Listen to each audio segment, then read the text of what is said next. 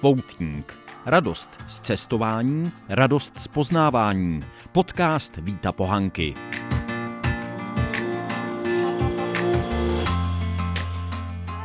Outdoorová léčba pařby v Las Vegas.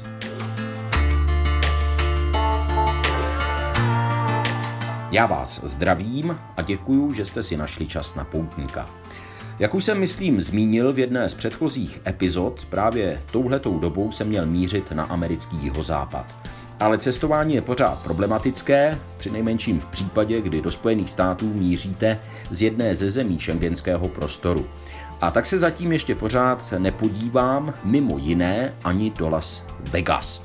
Napadlo mě, že sem dám aspoň takovou cestovatelskou poznámku spojující na první pohled těžko slučitelné náměty outdoorové sporty a Vegas.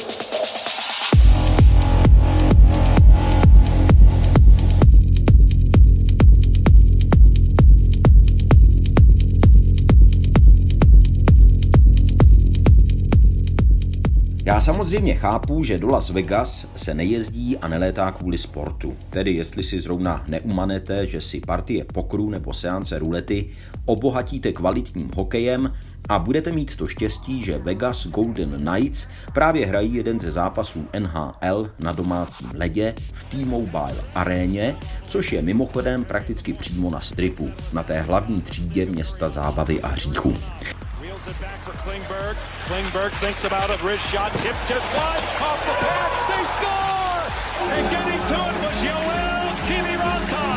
It's a power play goal, and the Stars have tied game five.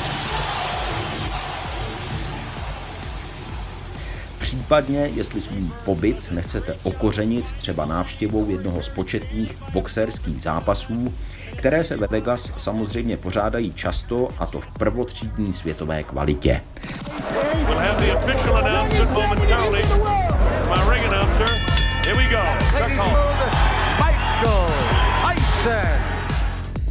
Jenže to je přece jenom vždycky pod střechou, divák zůstává při sportovním utkání navíc pořád divákem.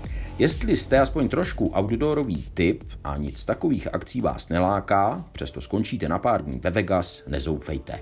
Jenom kousíček za městem najdete místa, kde se dá slušně pohnout kostrou přímo pod širým nebem a vychutnat přitom jedinečnou nevadskou krajinu.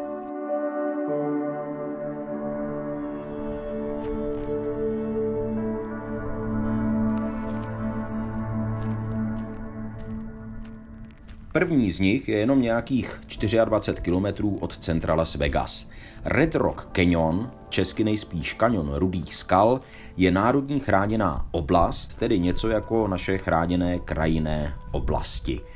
Netěší se tedy tak vysoké míře ochrany jako národní parky a není taky tak známý. Takže pravděpodobnost, že v něm budete mít problém s parkováním je, aspoň podle mé osobní zkušenosti, výrazně nižší, stejně jako riziko, že se budete při svižné procházce na jeho stezkách muset protlačovat davy jiných návštěvníků v době před koronavirem, hlavně z Číny.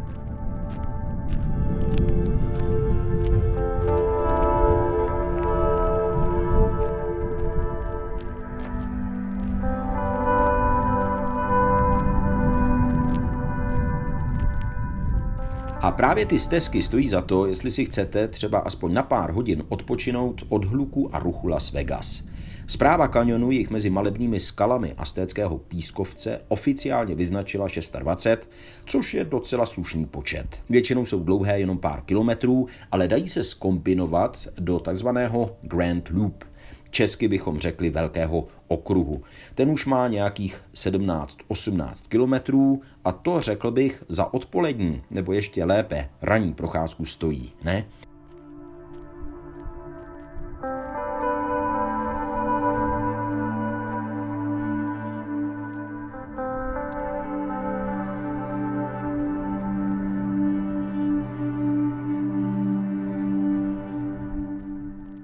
Kromě toho nabízí Red Rock Canyon skvělé lezecké terény. Otevřeně přiznávám, že jsem v tomhle směru nezasvěcený laik, ale třeba specializovaný časopis Climbing píše o tomhle místě jako o jedné z prvotřídních lezeckých destinací.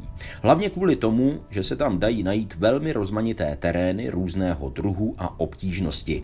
Především v zimě prý stojí za návštěvu.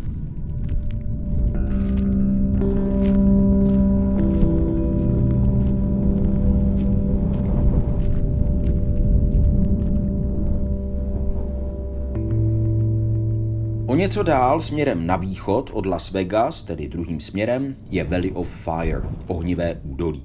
Rozlohou je sice menší než kanion Rudých skal, ale společné s ním má hlavně zabarvení a celkový charakter polopouštní krajiny.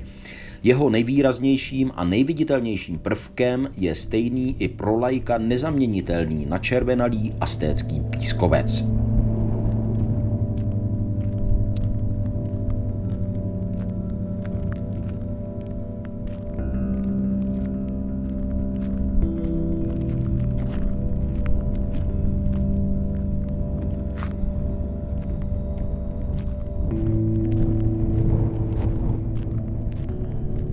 Valley of Fire lákalo tím svým zvláštním vzhledem a géniem loci mimochodem filmaře už v éře černobílého filmu. Později se v něm točili třeba Transformers, Total Recall, Star Trek a řada dalších snímků. Je to prostě velmi nezvyklé a vizuálně působivé prostředí. Když se v něm budete jenom pár hodin pohybovat, vrije se do paměti a jen tak na něj určitě nezapomenete.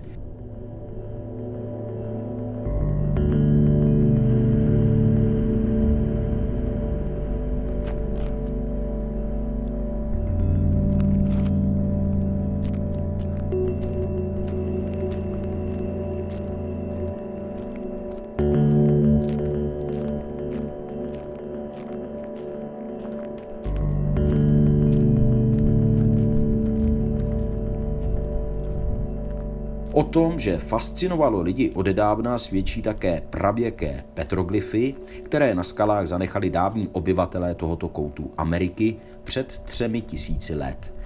Archeologové zatím nedokázali interpretovat, co měli jejich autoři na mysli. Přesto, nebo možná právě proto, jsou velmi působivé a stojí za to si je prohlédnout.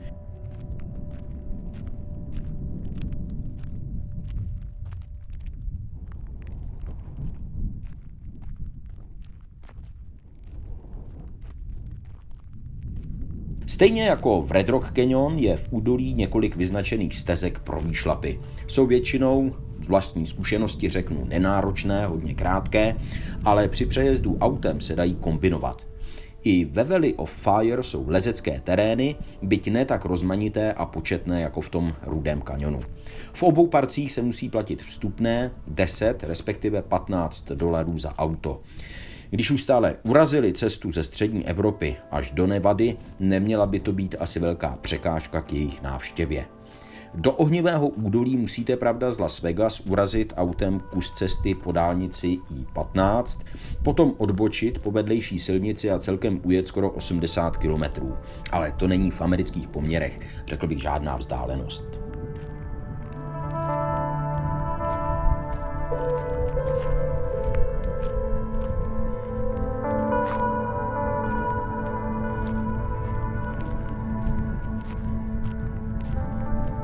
Las Vegas je něco jako takový neodolatelný, ale městský, prostě jiný magnet mezi relativně nedalekými národními parky. Zion, Bryce Canyon, ty jsou na denní dojezd. Grand Canyon je sice o něco dál, přesto mnoho z jeho návštěvníků do Vegas dorazí. Když potom chcete pokračovat v cestě autem k údolí smrti a dál do Kalifornie, třeba do národních parků Yosemite a Sequoia, těžko se Vegas vyhnout, nepodlehnout přitažlivosti tohoto města, které je samo o sobě bez jakékoliv nadsázky globální fenomén.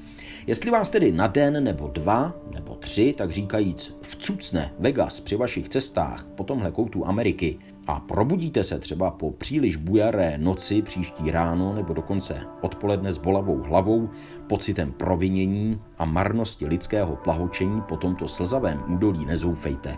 Schopte se a vypravte se provětrat do Red Rock Canyon, kanionu Rudých skal, nebo do Valley of Fire, ohnivého údolí. Skoro určitě vám taková výška udělá líp a na 100% tím nic nepokazíte. Díky, že jste si udělali čas na poutníka a těším se na slyšenou.